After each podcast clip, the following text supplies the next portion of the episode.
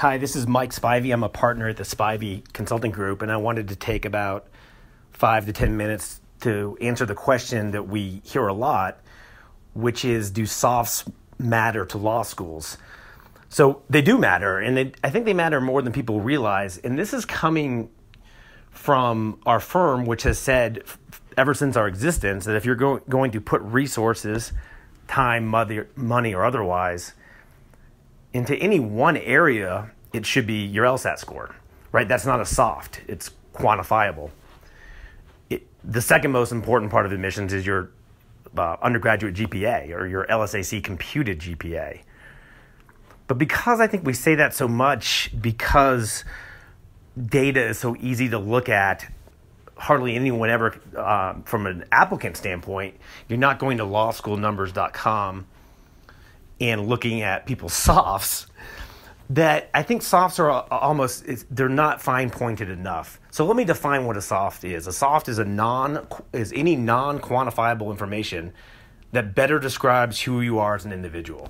That's sort of a technical sounding way of saying it. So let me just say that softs are the things that demonstrate the living, breathing human being behind the numbers, behind your numbers anything behind your numbers that that make you pop out as a living breathing human being that make you memorable are soft. And what you want to do in admissions is you want to stay on the minds of the person that reads your application. Almost every single uh, person listening to this podcast is is going to be a splitter for some schools. You're splitting the medians and that's where soft matters.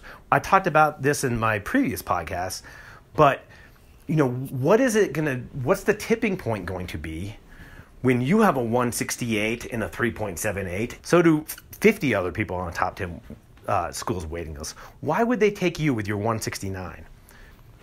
There was an era when I heard all the time online and in emails, hey, Spivey, you know, my name is Joe. I'm a law school applicant. I have weak numbers, but I have amazing softs.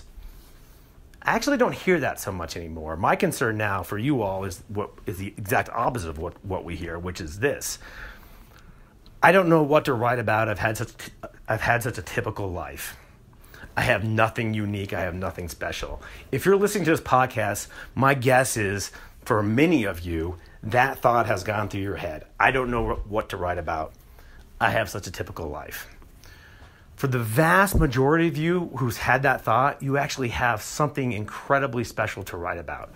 It might not be this amazing story. Uh, for example, I read many years ago when I was on the other side of things uh, um, an application of someone who had um, founded an elephant refugee camp, for lack of a better word, in Afghanistan. Okay, so that's an amazing soft. You don't have it, nor do I. But look no further than our YouTube channel, which you're probably at right now, if you're listening to this podcast, and look for the um, Georgetown Law School interview. Her soft was that she was an auctioneer.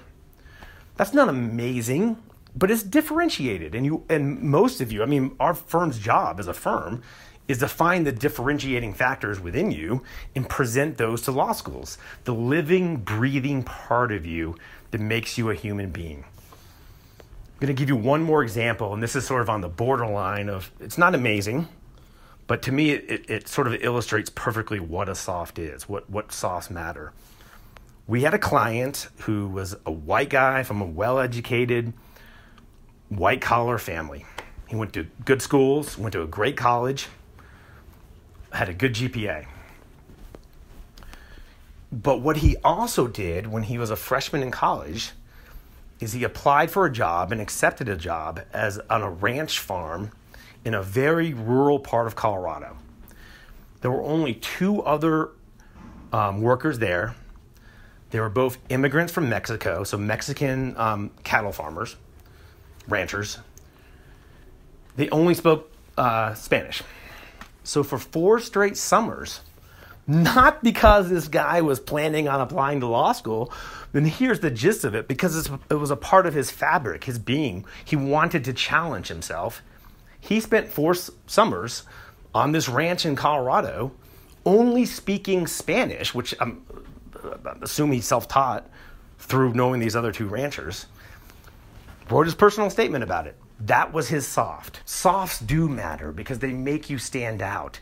And when that admission person is giving your file a rating, if they're rating your file one to five, one being admit, five being deny, two being, you know, low admit, three being waitlist, what you really want to do is if they're leaning toward giving you a three, which is waitlist, you want something in your application that's so memorable to them, whether it's being an, an auctioneer, whether it's having military experience, anything that gives that fills in the blanks, that that fills in what's left behind the numbers. Those things on your application make more of a difference than I think many people realize.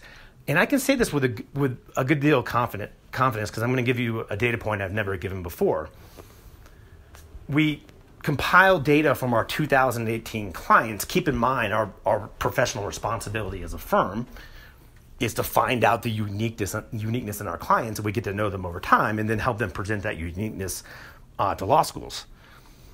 In 2018, our clients um, exceeded or greatly exceeded the admit rate at 29 of the top 30 law schools. And who do we take as clients? We take splitters, we take reverse splitters. So softs matter. And after you're done rocking the LSAT, finding quiet time to think about your life, and, and it, whether it's three years ago or 15 years ago, things that you have done to differentiate you matter more than you realize. Uh, again, this was Mike Spivey, the Spivey Consulting Group, and I thank you for listening to our podcast.